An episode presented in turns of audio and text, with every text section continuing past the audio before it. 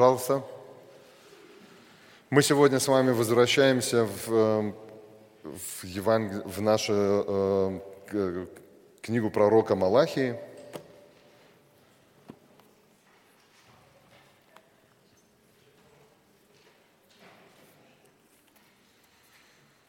Книга пророка Малахии. Откройте вместе со мной, первая глава. Это последняя книга Ветхого Завета. Если у вас есть Библия, можете открыть. Вместе будем читать и размышлять. Сегодня четвертая уже проповедь из этой книги. Называется она точно так же, как и предыдущая. «Неужели мы бесславим имя Твое, Господи?» Вы помните, мы говорили об этой книге. Это очень интересная книга, и она раскрывает сущность верующих людей того времени – то есть фактически эта книга врывается в жизнь, а в обычную жизнь, в обыденную жизнь верующих людей врывается как ураган и начинает раскрывать их истинные мотивы, раскрывать истинное состояние сердца людей, которые нормально служили Богу, нормально собирались раз в неделю, э, в субботу, там мы сейчас в воскресенье, не в субботам, приносили жертвы, храм функционировал, все молились, все, все шло снаружи, казалось, все шло своим чередом, но если, бы, ну, э, если мы начинаем читать книгу Малахи, мы понимаем, какие проблемы были внутри у людей. И мы хотим тоже рассмотреть, посмотреть, посмотреть на свою жизнь. И, может быть, может быть, у нас тоже есть эти трудности, эти проблемы, с которыми нам надо что-то делать. Мы с вами говорили уже с 1 по 6 стих. Э, мы уже говорили о том, что Бог начал с того, что ставит людям главное, главное обвинение, которое он им ставит, что они сомневаются в его любви. С 1 по, по 5 стих. И потом мы с вами перешли дальше и начали говорить о том, что э, ну, начинается он это в том, говорит, что вы не уважаете меня, вы не чтите меня, вы относитесь ко мне не как к Отцу и не как, как к Господу, с 6 стиха. И сегодня мы с вами прочитаем с 6 по 14 стих – еще раз это место. В прошлый раз мы остановились только на первой половине шестого стиха. Сегодня мы прочитаем, но мы не будем читать сейчас сразу все, мы это прочитаем стих за стихом, потому что уже несколько раз читали. Итак, шестой стих. «Сын чтит отца и раб господина своего. Если я отец, то где почтение ко мне? И если я Господь, то где благоговение предо мной?» Говорит Господь Саваоф, вам, священники, бесславящее имя мое – вы говорите, чем мы бесславим имя Твое. И дальше мы сейчас будем э, с вами читать, что там происходило дальше. Интересно, представьте себе такую картину, храм, я не знаю, кто на Бибелькунды ходил, может видели, может быть, нет. Это, это, это огромное здание, огромнейшее здание, которое там было с колоннами. Это были внутренние дворы и внешние дворы за этими стенами храма. Очень много людей могло в одно время находиться в храме.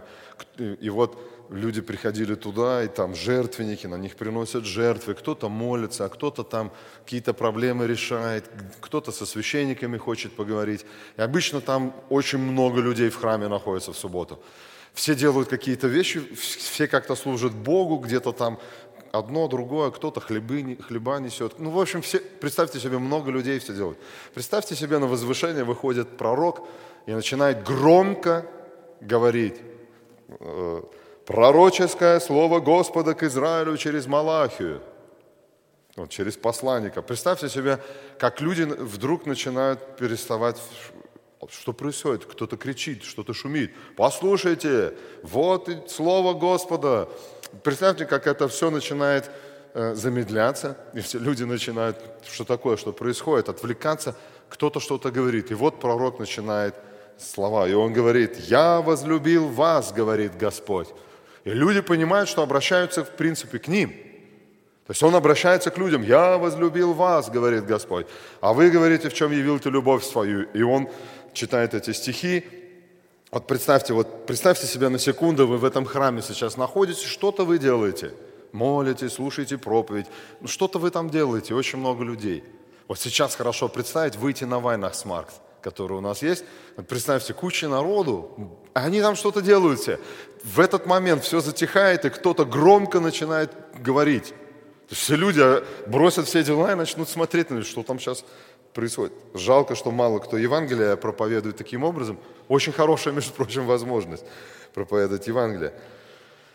И И вот он начинает им говорить, я возлюбил Якова, Исава возненавидел, и вы увидите своими глазами, что я вас люблю, потому что Исав, все его последователи погибнут, их никого не будет, а вы будете это видеть. И вот теперь представьте, он говорит, сын чтит отца, раб господина своему, если я отец, то где почтение ко мне, а если я Господь, шестой стих, то где благоволение предо мной. Вот люди все слушают. Вот представьте, священники, если он так долго уже говорит, священники и служители в храме, они сразу начинают выдвигаться куда-то вперед. А потому что что-то происходит, и никто не знает, что происходит, кто он такой вообще этот, откуда он взялся вообще этот говорун. То есть сразу у них были охранники в храме, сразу начинают люди какие-то выдвигаться вперед, которые хотят узнать, кто это такой. И они выходят вперед, может быть, вы видели старые фильмы тех времен – они сразу тут как тут, сразу книжники, книжники сразу появляются, сразу священники появляются, левиты, и сразу охранники. Есть такое название в Библии, Нефинеи, может быть, помните, это храмовые рабочие. Они сразу начинают появляться, так, кто такой, надо слушать. Правда он сейчас пророк или неправда он пророк? Надо его определить, кто это, что это за человек. И вот они выдвинулись вперед, стоят впереди и слушают его. И представляете, что он делает, этот пророк? То есть он говорит, говорит, говорит, люди пододвигаются вперед, священники, и он говорит, говорит Господь Саваоф, вам, священники, бесчестящие или бесславящие имя мое. Вот представьте себе, как они себя сейчас чувствуют. Хорошая речь, да? Люди забыли первую любовь. Вы забыли, что... Они, наверное, стоят и думают, слушай, хорошие слова говорит этот пророк. Правда, забыли любовь. Бог любовь, Он же нас возлюбил. И они так чувствуют себя, что вот мы стоим, вот пророк стоит, а вот люди стоят, которые забыли, кто такой Бог. У нас же священники всегда пытаются людям объяснить, что они неверующие, а они же верующие самые, да? И вдруг меняется ракурс абсолютно 180 градусов пророка, и он говорит, вам, священники, бесчестящие имя мое. Представьте их шок. И в этом шоке их слова, которые они начинают дальше говорить. Вы, вы говорите, чем мы бесславим имя Твое? Они в, перепугу, а мы-то что сделали? Понятно, они-то понятно все забыли любовь и все на свете. Люди, они же неверующие, мы что служим с утра до вечера. Они-то понятно. А мы-то что сделали? Мы-то, мы-то чем бесчестим имя Твое? И он начинает переходить к обвинению. Вы приносите на жертвенник мой нечистый хлеб и говорите, чем мы бесславим тебя. Тем, что говорите, трапеза Господня не стоит уважения. И когда приносите в жертву слепое, не зло ли это? И когда приносите хромое и больное, не зло ли это? Поднесите это твоему князю. И так далее мы будем сейчас читать. Он им начинает объяснять. А вот чем вы бесславите имя мое. Пророк говорит к ним, как вы думаете, как себя сейчас чувствуют священники перед всем народом? Как сразу поменялся ракурс, теперь весь народ смотрит на них. Думают, а действительно, что это мы тут забыли первую любовь? А вы что здесь вообще делаете в храме? Только что священники смотрели на людей, теперь все взгляды всего храма обратились на них. Я могу себе представить, какое у них внутри непонимание, неудоумение, и они стоят. Понимаете, то, что сейчас мы будем с вами читать, пророк, вот по-немецки блюз, ногими выставляет их перед людьми, обнаженными, если так можно сказать. Он обнажает их проблемы перед всем народом, тем, которые пришли поклониться в храм. Я думаю, что они себя не очень чувствовали там, когда э, он к ним обращался. Мы дальше будем с вами говорить, если останемся живы, во второй главе, где Бог ставит определенные э, задачи священникам. И Он им напоминает во второй главе, в 4-5 стих, и вторая глава, 7 стих. Мы в последующих проповедях поговорим, можете дома открыть, почитать. Он им говорит конкретно, что они должны делать, то, чего они не делают. Они должны были хранить закон, люди должны были... Вот человека проблема, он приходит, куда сегодня идут искать выхода из сложившейся ситуации люди. А букву «П» слово. Психолог или терапевт, да? Есть такой сразу пришел, муж не помогает, жена не слушается, дети не знают, что с ними делать. Сразу к терапевту, психотерапевт. Люди называют, э, э, людей сразу депрессия, их сразу депрессантами называют и выписывают антидепрессанты, таблетки да, против этих же людей направленные. Тогда, в то время, не было, к счастью, психотерапевтов и всех остальных, психтеатров и псих, там другие какие там разные есть. К сожалению э, или к счастью великому их не было. И люди шли к священникам. И Бог говорит, люди идут к тебе искать истину. Ваша задача хранить завет. Мы дальше будем говорить подробно об этом. А вы чем занимаетесь? Смотрите, приносят нечистый хлеб и приносят, нечистые жертвы. Бог обвиняет их в бесчестии Его имени. Это, это первый раз в этой книге Он начи, говорит имя мое. Имя мое встречается в этой книге 10 раз. Из них 7 в тексте, обвиняющем священников, с 6 стиха 1 главы по 2 главу 9 стих. У Бога есть три главных имени. Яхве, Элохим и третий, у кого нет конспектов, Адонай. Мы даже их поем в нашей церкви здесь, наше общение. Адонай, э, как песня есть, мы, мы говорим об этом. Яхве сегодня не говорят, обычно говорят Господь, русские немцы говорят Хер, это Яхве. Адонай тоже может быть Хер, встречаться в Библии, может стоять э, владыка или Херша, может быть немецко переведено. Есть Элохим, который как, как Творец открывается, как мощный Бог, Творец земли, в первой главе Бытия Элохим.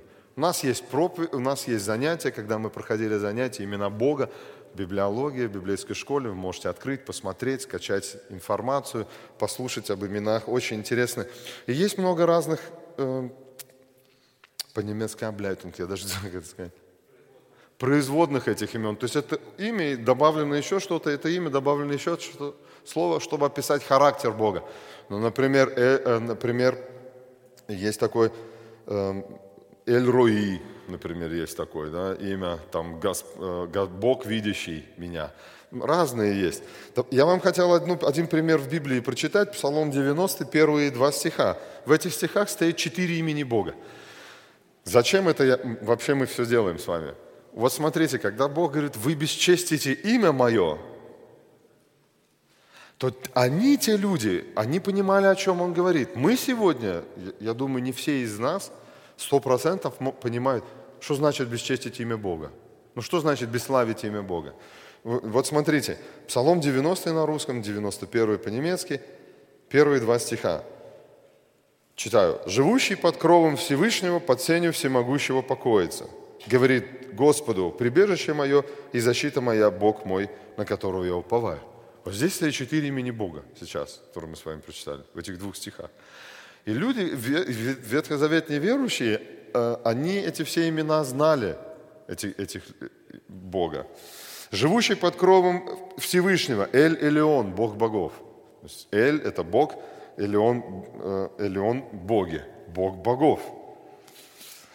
Живущий под кровом Всевышнего, под тенью всемогущего Эль Шадай, Бог всемогущий или Бог горы – дословно переводится, да, Эль-Шадай. Слышали, наверное, такое Эль-Шадай, Эль-Шадай. Мы, мы иногда поем Эль-Шадай. Знаем ли мы, что это? Это всемогущий Бог. Говорит Господу, Яхве. Прибежище мое, защита моя, Элохим, Бог мой, на который я уповаю. Посмотрите, Яхве – это вечный, сущий, это тот, который имеет отношение с людьми. Элохим – это единый и могущественный Бог, множественное число, Творец – Псалмопевец пишет псалом и говорит, живущий под кровом или под защитой, под крышей Бога богов,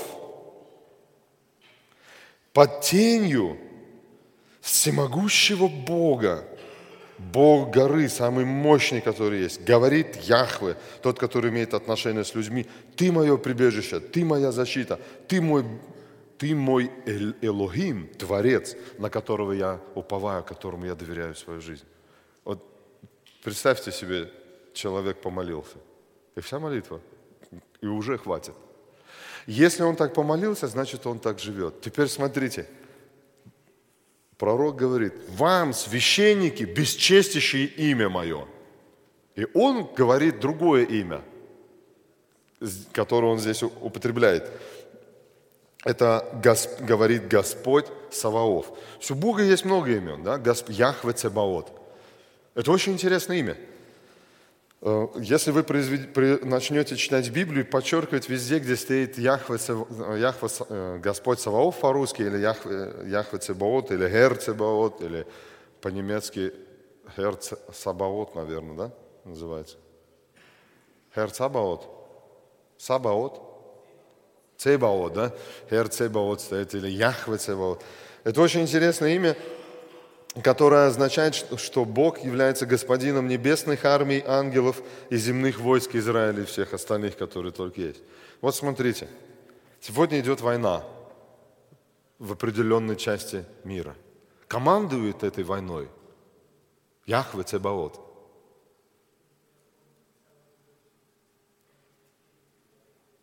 Может быть, нам это странно звучит.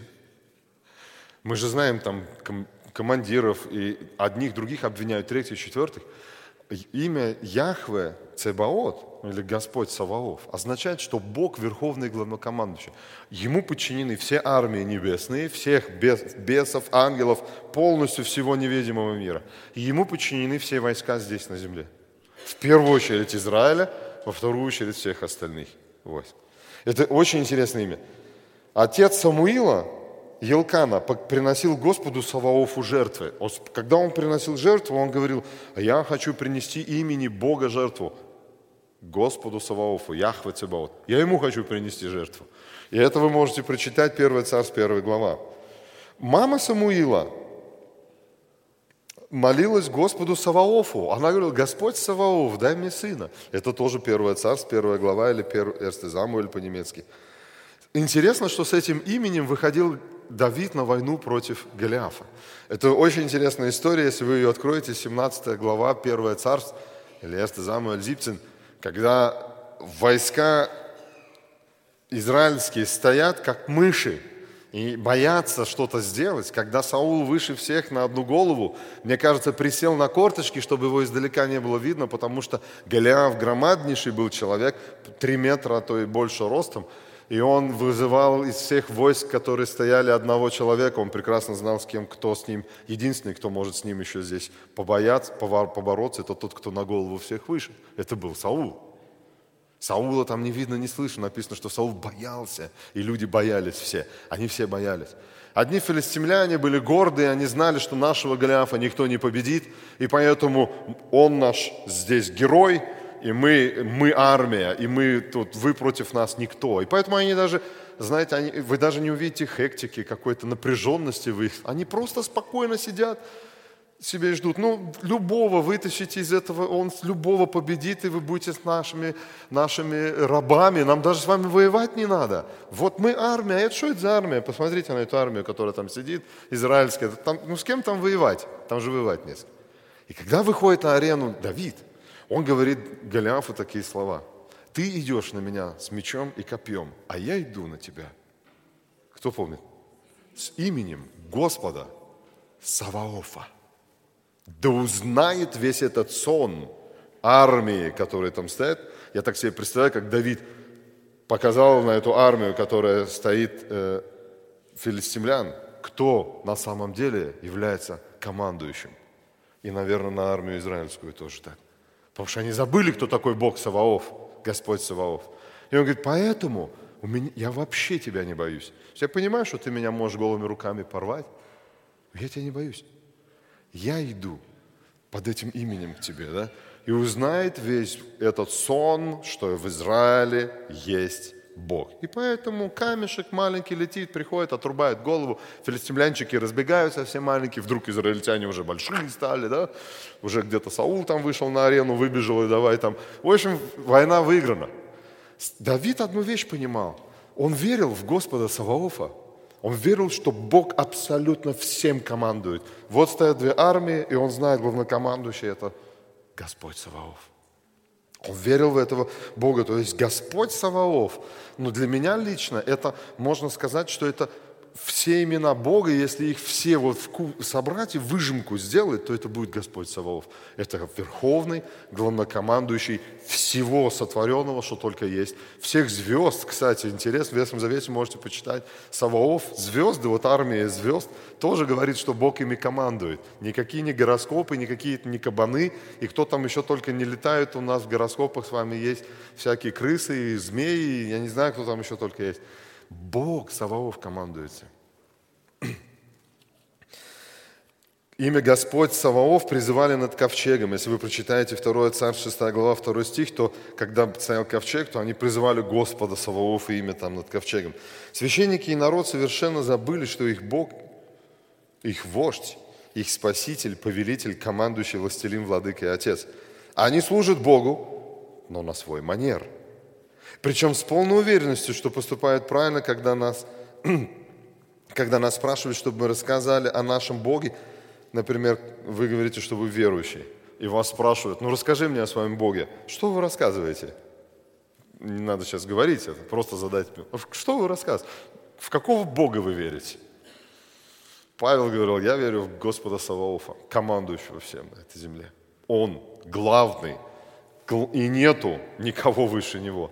Помните, я вам говорил, звонит верующая мне одна, не с нашей церкви, с другой, и говорит, вот вас там дьявол э, взялся за вашего сына.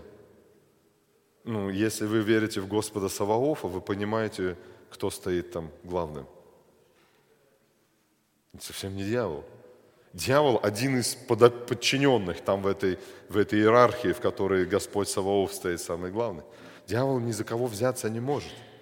Он не может сделать, что он хочет. Он подчинен Господу Саваофу. Если только тот его пустит, тогда он начинает как орудие Бога быть орудием Бога, э, орудием благодати. Бесчестие имени Бога через жертвоприношение. Никто иные, как священники, совершали омерзительные грехи в жертвоприношении. Они приносили в храм нечистый хлеб, или написано «бефлекты брод». Вы знаете, что такое? Вот женщины, все знают, что такое хлеб. Мужчины, наверное, тоже. Просто многих мужчин женщины хранят. Они им даже этот хлеб не показывают. Если вдруг они увидят, они его быстро энзорг по-немецки выкинули, и все. Вот все женщины знают, что хлеб бывает в пятнах. Когда на хлебе пятна появляются? От сильной свежести? Представьте, человек, вот вы утром встали, суббота, вы так берете, у вас два хлеба, один с пятнами, а один без. И вы думаете, у сегодня же суббота, надо же жертву принести с пятнами. Богу. Без пятнами нарезали ломотчиками, скушали. Интересно? Вот я думаю, что из нас даже никто представить это не может. А что, правда такое может быть? Но самое интересное в другом. Священники брали этот хлеб. Они его брали как жертву, когда им ее приносили и приносили слепых, хромых, украденных животных. У меня тут овечки нету, я ее вчера украл. Возьми, пожалуйста, за мои грехи, а, принеси э, в жертву ее. Или вы в пятницу перед шаббатом, вы, вы выходили, там, если у вас были овцы, вы выходили, смотрели, оп, хромая овца. Все, толку с нее нет, надо убивать. Да? Худая, хромая, посмотрели, там черви в ней, больная. Ну что с ней делать? Нате, Боже, что мне не гоже. Взяли ее и туда. Поговорка, хотя, наверное, украинская, ее все русские знают. Это все знают в Советском Союзе эту поговорку. Все. Или кто-то здесь сейчас первый раз услышал. На тебе, Господь, что мне не надо. Я что с ним буду делать? Есть нельзя. В черви Представьте, священники стоят, берут это и приносят жертву. И Бог обращается к ним и говорит, вы, священники, которые бесчестите имя мое. Священники нарушали прямое указание от Бога. Левитам 22 глава, стих за стихом объясняет, какие жертвы можно приносить. Откройте, мы всю главу читать не будем, несколько стихов говорят, что книга Левит очень скучная. Она очень интересная, эта книга Левит. Книга, можно, читая книгу Левит, можно узнать, почему Иисус Христос себя в жертву вообще принес и что значит жертва. Вот посмотрите, 22 глава, я прочитаю второй стих. Скажи Аарону и сынам его, чтобы они осторожно поступали со святынями сынов Израилевых и не бесчестили святого имени моего в том, что они посвящают мне. Я Господь. Смотрите, как интересно. Бог говорит, когда люди принесут сюда жертвы, то задача священников была определить, что это за жертва, взять ее или не взять, потому что они ответственны были за то, что люди будут бесчестить имя. Вот если священник взял, то он ответственен за то, что человек ему его принес. Он мог ему сказать, знаешь что, дорогой, в Левитам 22 главе, тогда глав не было, в Левитам в 22 главе написано, что я не могу от тебя эту жертву взять.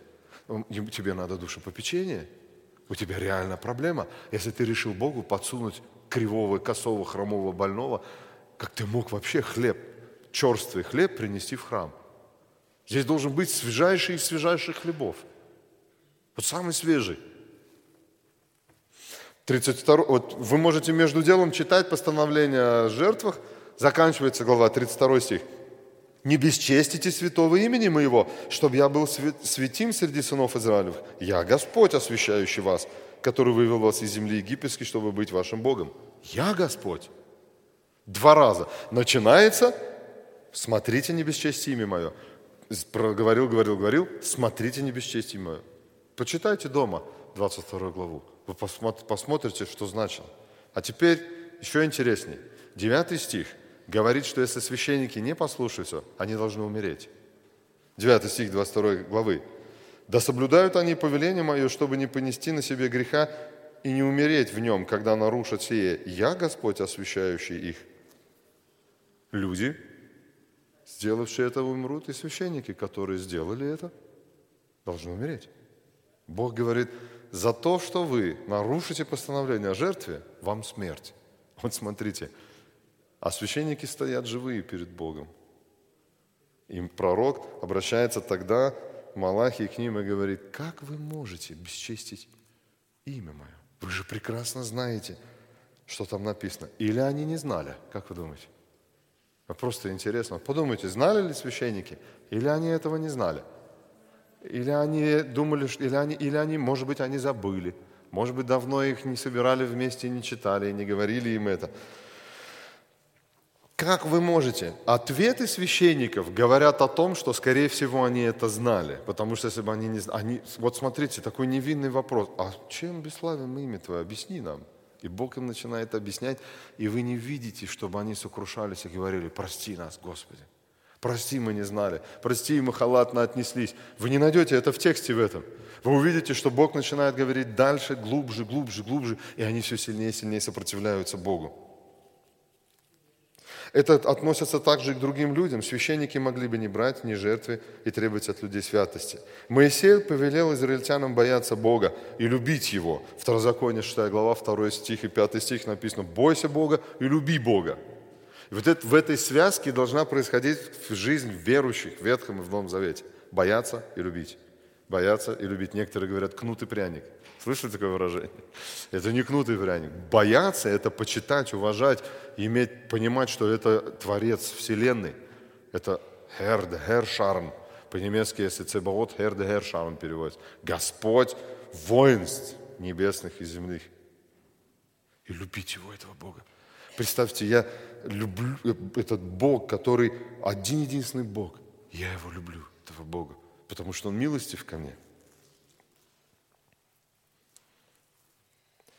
И они должны были заботиться, что этому Богу было уютно и хорошо здесь на земле, и как, потому что Он живет на небесах.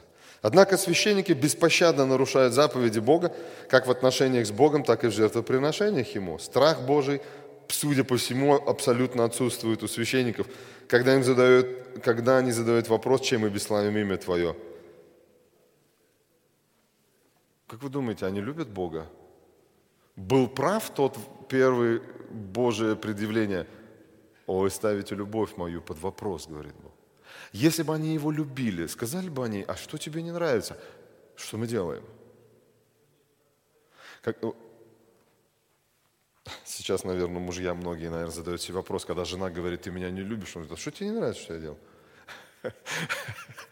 А что я не так делаю? Ну, я себя спросил, поэтому я думаю, может быть, из вас кто-то еще себя спросил, что тебе не нравится, что я делаю. Вот посмотрите, примерно в такой ситуации мы находимся, или жены, может быть, когда муж им говорит, ты меня не любишь, она, а что тебе не нравится, что я делаю? Любовь – это отношение, в первую очередь. Это не...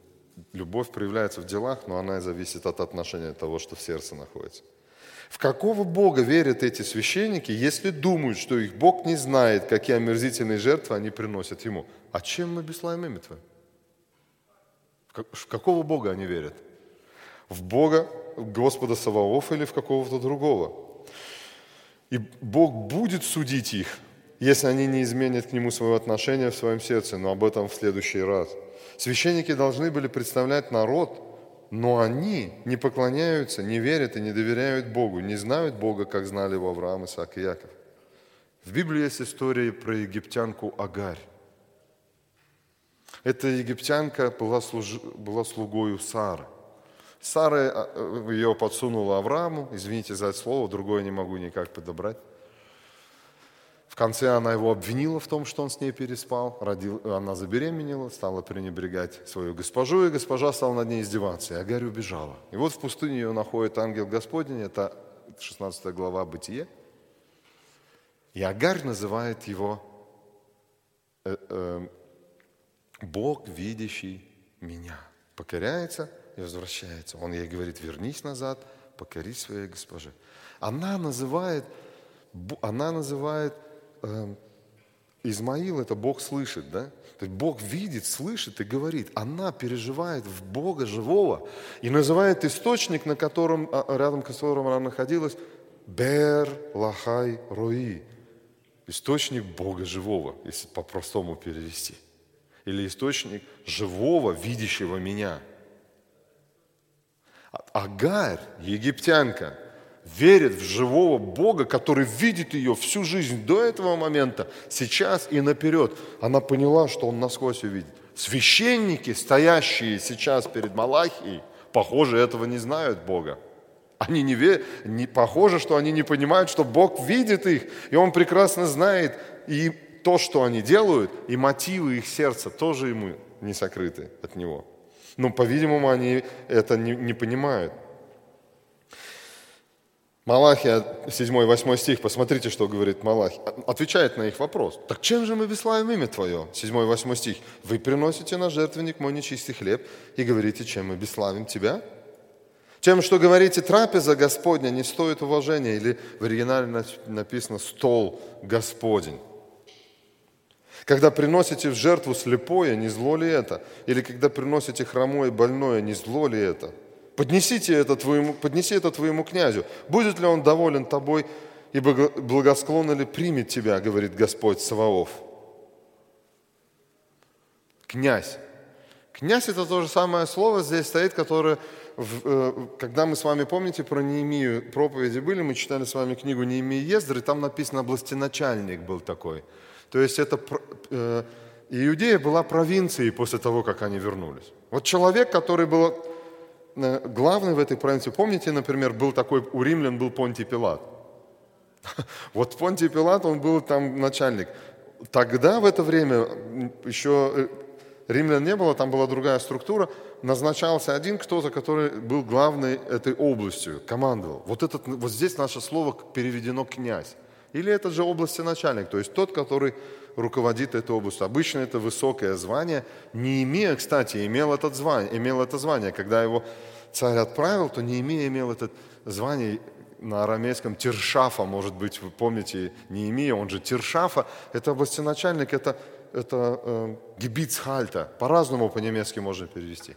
Представьте, что что им говорит пророк? Он им говорит, вы берете, приносите, сжигаете, берете, приносите, сжигаете. Он говорит, ему интересно, но попробуйте вы своему области начальнику, представьте, если это был, например, Неемия, а может быть, кто-то другой, может быть, кто-то персидский, с Персии еще кто-то там был, когда Неемии не было, вдруг в это время это было.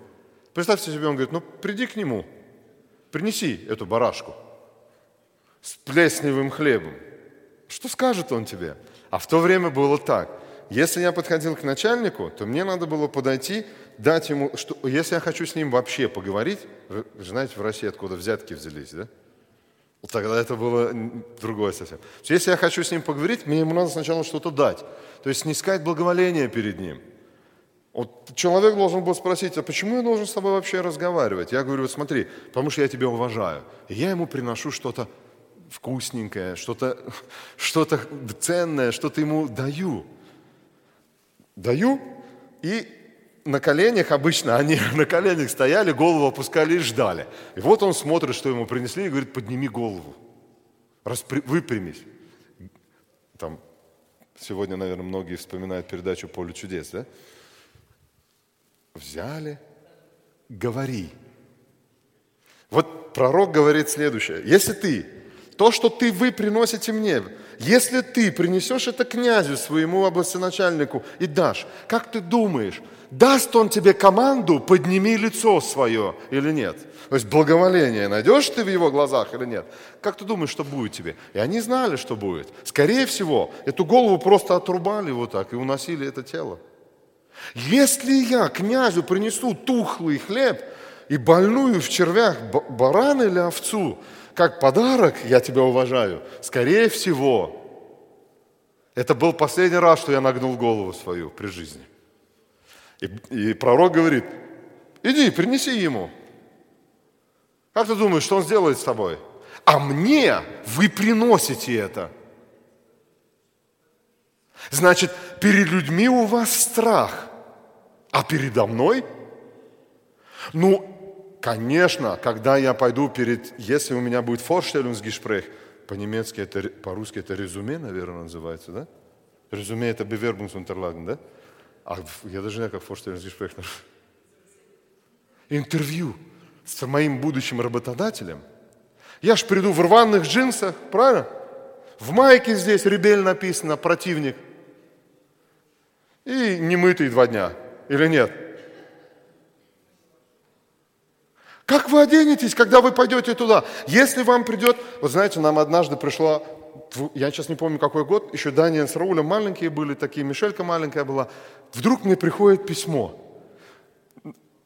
Бюргомастер, э, э, бургомастер, да? Бургомастер, значит, в городе Дортмунд приглашает вас к себе на встречу, на концерт. Он будет делать рождественский концерт и приглашает вас, можете со своей семьей прийти. И сообщите нам, придете вы или нет, такого-то числа. Вот как вы думаете, бургомастер вас зовет, как вы придете туда? Найдете самую одежду такую, вы откроете шкаф и начнете искать. Я думаю, какую-то одежду, бургомастер же придет. И потом, представьте, потом подошли, а можно с вами сфотографироваться? Конечно, у него здесь такая цепь. И вот мы там такие бедные грешники рядом с ним стоим, фотографируем. Бургомастер города, Дортмунда, пригласил к себе на встречу. Подарки детям раздавали, все такое. Как придешь ты к нему? А мне, а передо мной, значит, вы можете являться как хотите – Значит, перед бургомастером мы придем в иголочку одету, а перед Богом, да какая разница мне, как перед ним одеться? Он поймет, он милостивый. Бог говорит, конечно, он, конечно, Бог всех поймет. Какие жертвы мы приносим Богу? Некоторые говорят, надо, надо читать Малахию, чтобы люди наконец-таки поняли, что десятину надо платить. Э, э, десятина будет там где-то в третьей главе. Здесь сейчас про десятину, слова даже нет. Здесь речь идет об отношении. Бог говорит, если я Отец, где уважение ко мне? Если я Господь, где страх передо мной? Значит, перед людьми вы ходите и боитесь их, передо мной вы можете делать все, что хотите.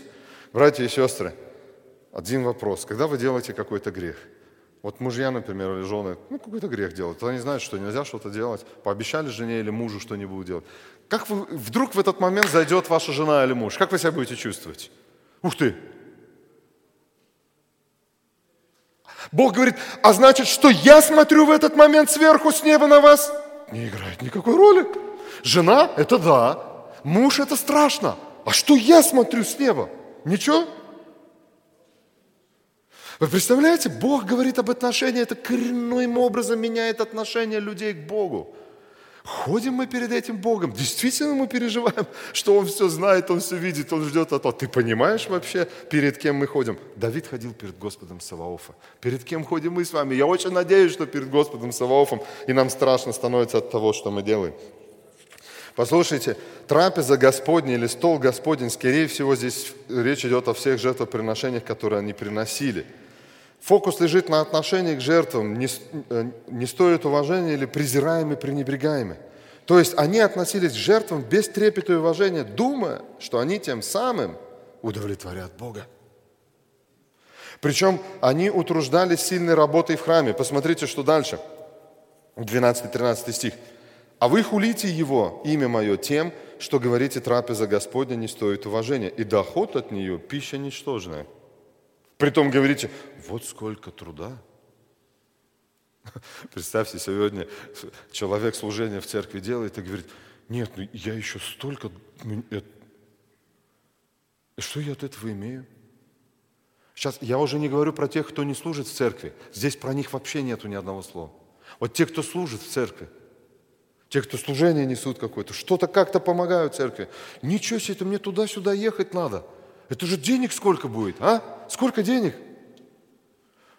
А что я с этого имею? Даже спасибо никто не скажет. У нас есть служение, за которое спасибо вообще не говорят. Есть служение делают. Вот, вот, например, вот если вы что-то делаете в церкви, вспомните, когда вам последний раз просто кто-нибудь подошел и сказал, спасибо, что ты здесь вообще служишь. Просто не говорят. Человек сидит и говорит, так, спасибо не говорят, денег не дают. Я еще и тратить должен время и деньги. Это они говорили. Они ему говорят, слушай, мы и так здесь это делаем все, э, эрнамтлих. Чего ты хочешь от нас? Радуйся, что мы хоть так жертвы приносим. Вы понимаете, отношение людей к тому, что они делают. Они утруждали сильно работе в храме, ничего не имея от того, что так много труда совершали. Э, про восьмой стих мы с вами уже говорили, князь. Девятый. Смотрите, что делает пророк. Он начинает говорить с иронией к ним. По-русски интересно переведено. Я сравниваю переводы даже с английскими переводами. Один немецкий, один английский говорят по-другому. Все остальные почти так же, как у нас здесь говорят. Дело в том, что здесь у евреев нет вопросительного знака, ну, не знаете, как в русском, бум, вопрос или восклицание. Эту фразу можно перевести как вопрос, эту фразу можно перевести как Э, ну давай делай, иди, да? Или эту фразу можно перевести, ну вот смотри, если ты вот так делаешь, то как же тогда вот так? Вот смотрите, русские перевели. Итак, как вы думаете, сейчас стоит молитесь или молитесь? Одно ударение. Или вы на, мо, на О поставите, или на И поставите. Будет, молитесь, это будет настоящее время, молитесь, это будущее. Куда кто из вас ударение поставит?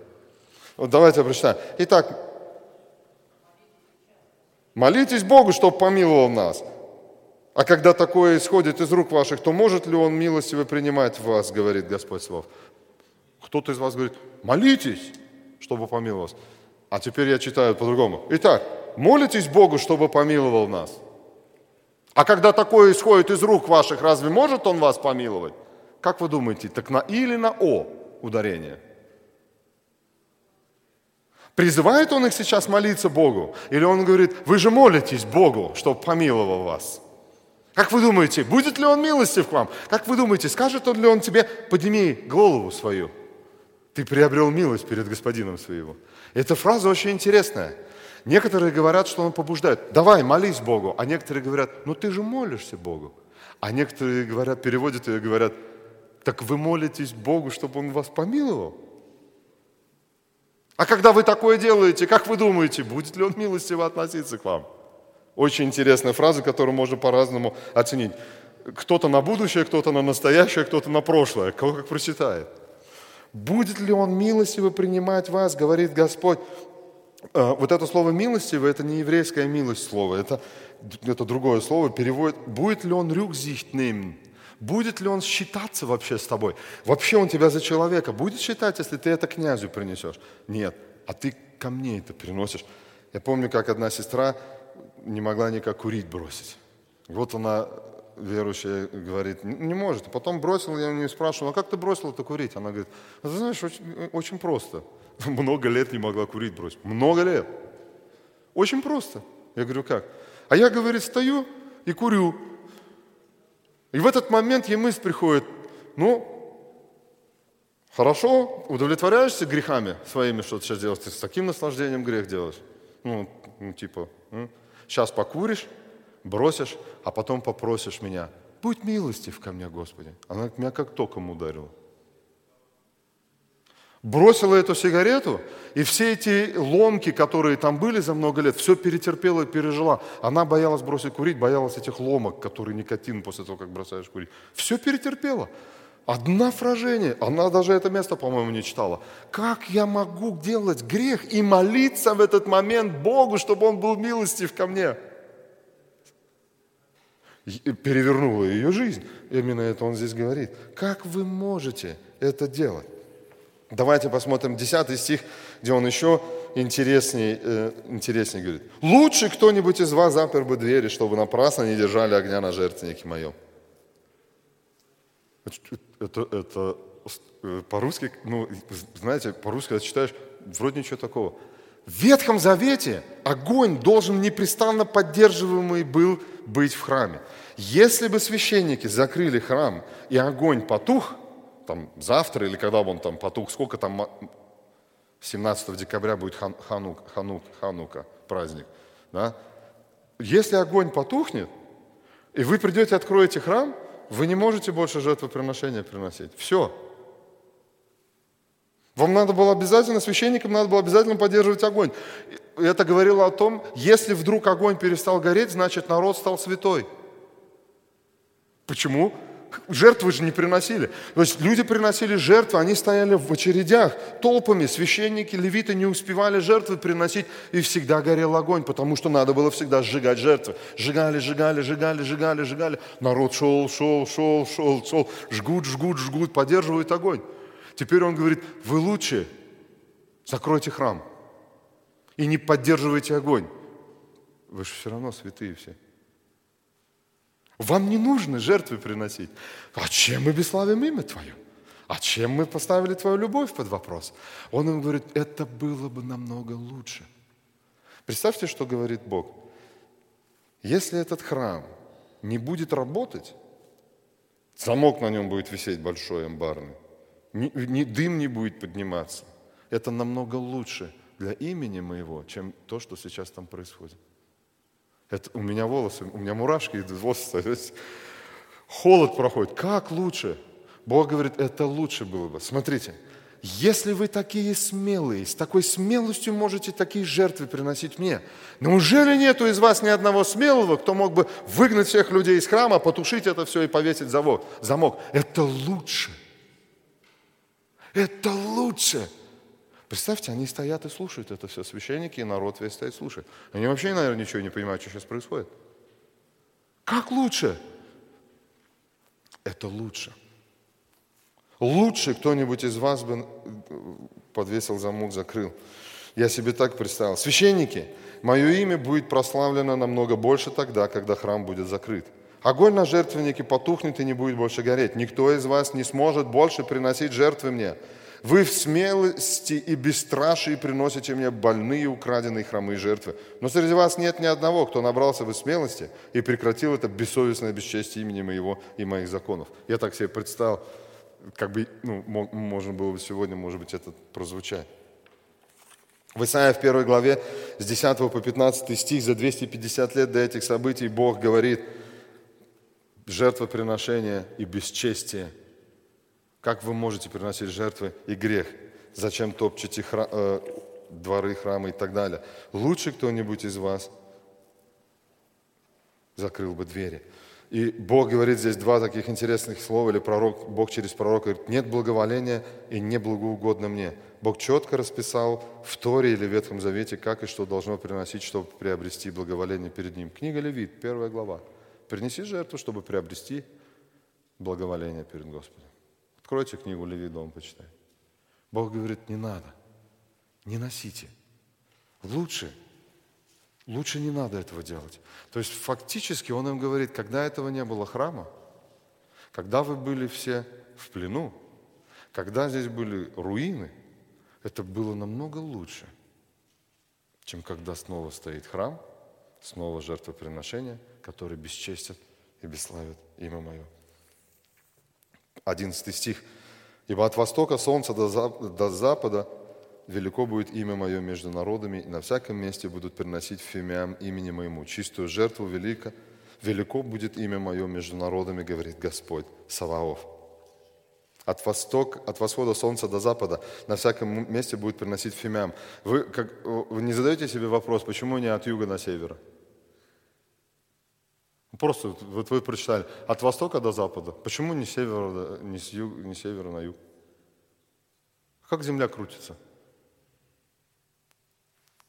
Или не так? Не от востока до запада земля крутится. Люди живут по всему периметру, как крутится земля, живут люди. Если бы было с юга на север, во-первых, она так не крутится. Во-вторых, на севере и на юге не живут люди. Смотрите, что, что Бог говорит. Будет время, это угроза, прямая угроза. Будет время, когда мое имя будет прославляться от востока, от восхода до захода. Сегодня, разве мы не живем с вами в это время? Первыми встречают солнце кто? Японцы, корейцы и китайцы. Если вы немного слушаете новости и смотрите, где сегодня самые сильные церкви? Японии, Корее и в Китае. Вот они начинают утром, как встает солнце, молитву. И они молятся. Потом это идут дальше, потом гонимые христиане, потом другие, потом мы с вами, когда-нибудь до нас докатывается – кстати, мы молимся в то же время, как в Африке гонят христиан, убивают. Мы с вами в это же время, в этом же часовом поясе молимся вместе с ними. Мы тут помоги сходить нам в Арбадзант, а они помоги остаться живыми в одно и то же время. Молимся. Потом и дальше земля крутится, и, к сожалению, только потом до Америки докатывается. То есть они последние. И так дальше. 24 часа в сутки. Бог говорит, что будет время – когда моему имени будут поклоняться и превозносить 24 часа в сутки все народы на земле. То есть, как земля крутится, все будут моему имя, имя поклоняться, э, просить. Что, как они будут делать? Посмотрите, как здесь написано. Приносить фимиам имени моему. Что за фимиам такой? Откровение 5 и 8 глава написано «Фимиам» – молитвы святых. Это э, такая, э, знаете, кладут, и она может быть, вы в православной церкви когда-нибудь были, что-то наподобие пытаются с ладаном делать, да? когда ладаном курят, и дым такой, и ты такой, что-то здесь какой-то запах. Бог говорит, ох ты, кто-то молится. А вот фимиам, то есть Бог сравнивает это, Он говорит, будет время, когда от востока до захода, от восхода до захода, по всяком месте будут молиться люди мне и прославлять имя мое. Это вообще интересно. Ты читаешь, думаешь, вау, как интересно. Но Бог этим угрожает священникам. Смотрите, в то время только несколько часов, только один день, неделю. Сегодня только один народ. Сегодня все народы, в любое время. Вы спите, кто-то молится за вас – вы встали, кто-то молится. Всегда за вас 24 часа в сутки кто-то молится на этой земле. Вы себе это представить можете? 24 часа в сутки за вас, за тебя лично. Кто-нибудь на этой земле молится. Помоги этим немцам там, которые уже не знают, куда деньги истратить. А немцы молятся, укрепи тех, которые там мы все молимся друг за друга. Помоги тем в Иране, помоги этим в Америке, помоги тем на Украине, помоги этим в России. Вот, когда мы ложимся спать, те перенимают эстафету и молятся. Дальше. 12-13 стих. А вы хулите его. Вот смотрите, будет время, когда все будут радостные люди, а вы, вам дана привилегия, а вы бесчестите его, имя мое и говорите, трапеза Господня не стоит уважения, доход от нее пища ничтожна. Притом говорите, вот сколько труда. И пренебрегаете ею, говорит Господь Саваоф, и приносите украденное, хромое, больное, и такого же свойства приносите хлебный дар. Могу ли я с, с благоволением принимать это из рук ваших, говорит Господь. У вас сейчас у одних есть привилегия это делать, а вы бесчестите меня, он им говорит, представьте. Те люди все не могут это делать. В те времена ни один японец не призывал имя Бога. Ну, может быть, кто-нибудь, который был в Израиле и знал про этого Бога израильского. Если кто-то там не был и не знал, он никогда не пришел на идею, на мысль пришел в голову Бога э, призывать. Сегодня, он говорит, будет время, когда все будут. Сейчас только вы одни. а вы бесчестите его. Братья и сестры, в Дюссельдорфе не так много верующих. И не все утром встанут и будут молиться за другие народы, и за, за своих мужей и жены, за свои церкви, и за Дюссельдорф. И нам дана с вами привилегия прославлять имя Его в молитвах в том числе. Помните об этом? Это привилегия. 14 стих. «Проклят, лживый, у которого в стадии есть неиспорченный самец, и он дал обед, а приносит жертву Господу поврежденное. Ибо я, царь великий, и имя мое страшно у народов. Или мои люди, народы, язычники, боятся меня. А вы не, бо... а вы не боитесь. То есть, если человек есть, который говорит, ну вот это мне некуда деть, это я Богу отдам. Часто бывает в жертвоприношениях тоже так, 5 евро куда денешь в кошельке, ни туда, ни сюда. 50 сложнее уже, 0 уже другое, да? А, Богу отдам. Или сегодня уже сегодня, между прочим, в современных церквях здесь, в Германии, я не знаю, вот с которых я бываю, обычно уже даже не рассчитаны ящики на деньги, на бумажные. Обычно все рассчитано на железные. Дырочки, если есть, то маленькие, потому что, знаю, все равно же бумагу никто не, не бросит, зачем такие большие дырки там делать. Все рассчитано на так, копейку бросил, Господи, благослови, или там чуть больше копейки железных. Бог проклинает всякого, кто так относится к Нему. В заключение он подчеркивает, «Я царь царей». И даже язычники трепещут перед именем Его, в то время как Его народ, который Он избрал и хранил до сегодня, относится с пренебрежением к этому привилегированному служению. Хотел бы закончить сегодня в Новом Завете письмо к Колоссянам, 3 глава, 16-17 стих. Письмо Колоссянам, 3 глава, 16-17 стих. Задайте себе вопрос, как и о чем мы молимся, где, у нас, где наши проблемы. Эм, задайте себе, как мы участвуем в этой эстафете прославления имени Бога, молитвах, словах, делах и так далее. Как рассказываем о нашем Боге другим, это все риторические вопросы. Просто как вот я часть этого великого и мощного служения прославления имени Божьего, которое, кстати, многие из нас с вами, будучи язычниками, ну никак не заслужили. Это была привилегия израильского народа только. Колоссянам 3 глава 16-17 стих. «Слово Христово доселяется в вас обильно, со всякой премудростью. Научайте и вразумляйте друг друга псалмами, словословиями, духовными песнями, во благодати воспевая в сердцах ваших Господа. И все, что вы делаете, словом или делом, все делаете во имя, во имя Господа Иисуса Христа, благодаря через Него Бога и Отца. Давайте встанем и помолимся.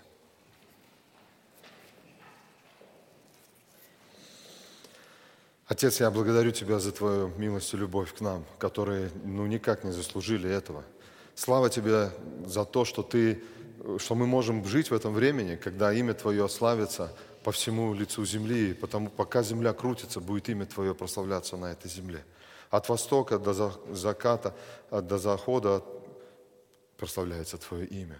И Ты, Господи, избрал нас на этой земле и поселил нас в этом городе для того, или в близлежащих городах для того, чтобы мы участвовали в этой эстафете. Ты отдал привилегию прославления своего имени в другие народы. Мы славим Тебя за это и благодарим. Особенно те из нас, кто не имели никакого причастия к израильскому народу. Мы благодарны Тебе, что мы имеем часть в Тебе, что мы стали соучастниками, сопричастниками этой эстафеты прославления имени Твоего. Прошу Тебя, Господи, научай нас, как в тех ситуациях, где мы не справляемся, действительно помнить, что Ты великий Бог, что Ты Бог, Господь Саваоф – что ты Херша, де Хершарн, что тебе принадлежит все абсолютно, что ты владычествуешь над абсолютно всем. Научай нас этому, помоги нам, чтобы мы просто сели в нашей суматохе повседневной жизни и вспомнили, в какого Бога мы верим и кто этот Бог. И как сейчас я в этой сложной ситуации могу прославить имя Твое. Помоги, Господи, нам быть действительно достойными прославителями имени Твоего, поклонниками, как сказал Иисус Христос – быв на земле, Бог ищет истинных поклонников себе, поклоняющихся в духе и в истине. Помоги нам действительно, может быть, пересмотреть свою жизнь и посмотреть и сказать, какие жертвы мы приносим, общительности, хвалы Тебе. Сколько времени посвящаем на то, чтобы друг друга посещать, звонить, переживать друг за друга. Благослови, я прошу Тебя, чтобы мы действительно, люди, общаясь с нами, видели в нас Твоих детей, чтобы нам не стыдно было говорить, в кого мы верим, этому миру, чтобы, когда нас хвалят, мы могли всю славу приписать Тебе и сказать, если бы не Бог наш, Господь Саваоф, мы бы были совсем другие. Прошу Тебя, Господи, нашу общину используй для имени своего прославления. Мы это делаем как можем. Ты поправляй нас. Мы надеемся на Твою милость. Ты научай нас, Ты помогай нам, чтобы мы могли это делать эффективно. Библия есть. Ты дай нам это желание исследовать ее больше, собираться вместе, рассуждать, размышлять. Как мы можем прославить Тебя, Твое имя, живя на этой земле всего какое-то короткое время здесь, быть привилегированными, участниками эстафеты круглосуточной прославления Твоего имени. Спасибо Тебе за Твое Слово, за Дух Святой, который изменяет нас. Спасибо за Иисуса Христа, который умер за наши грехи. Аминь.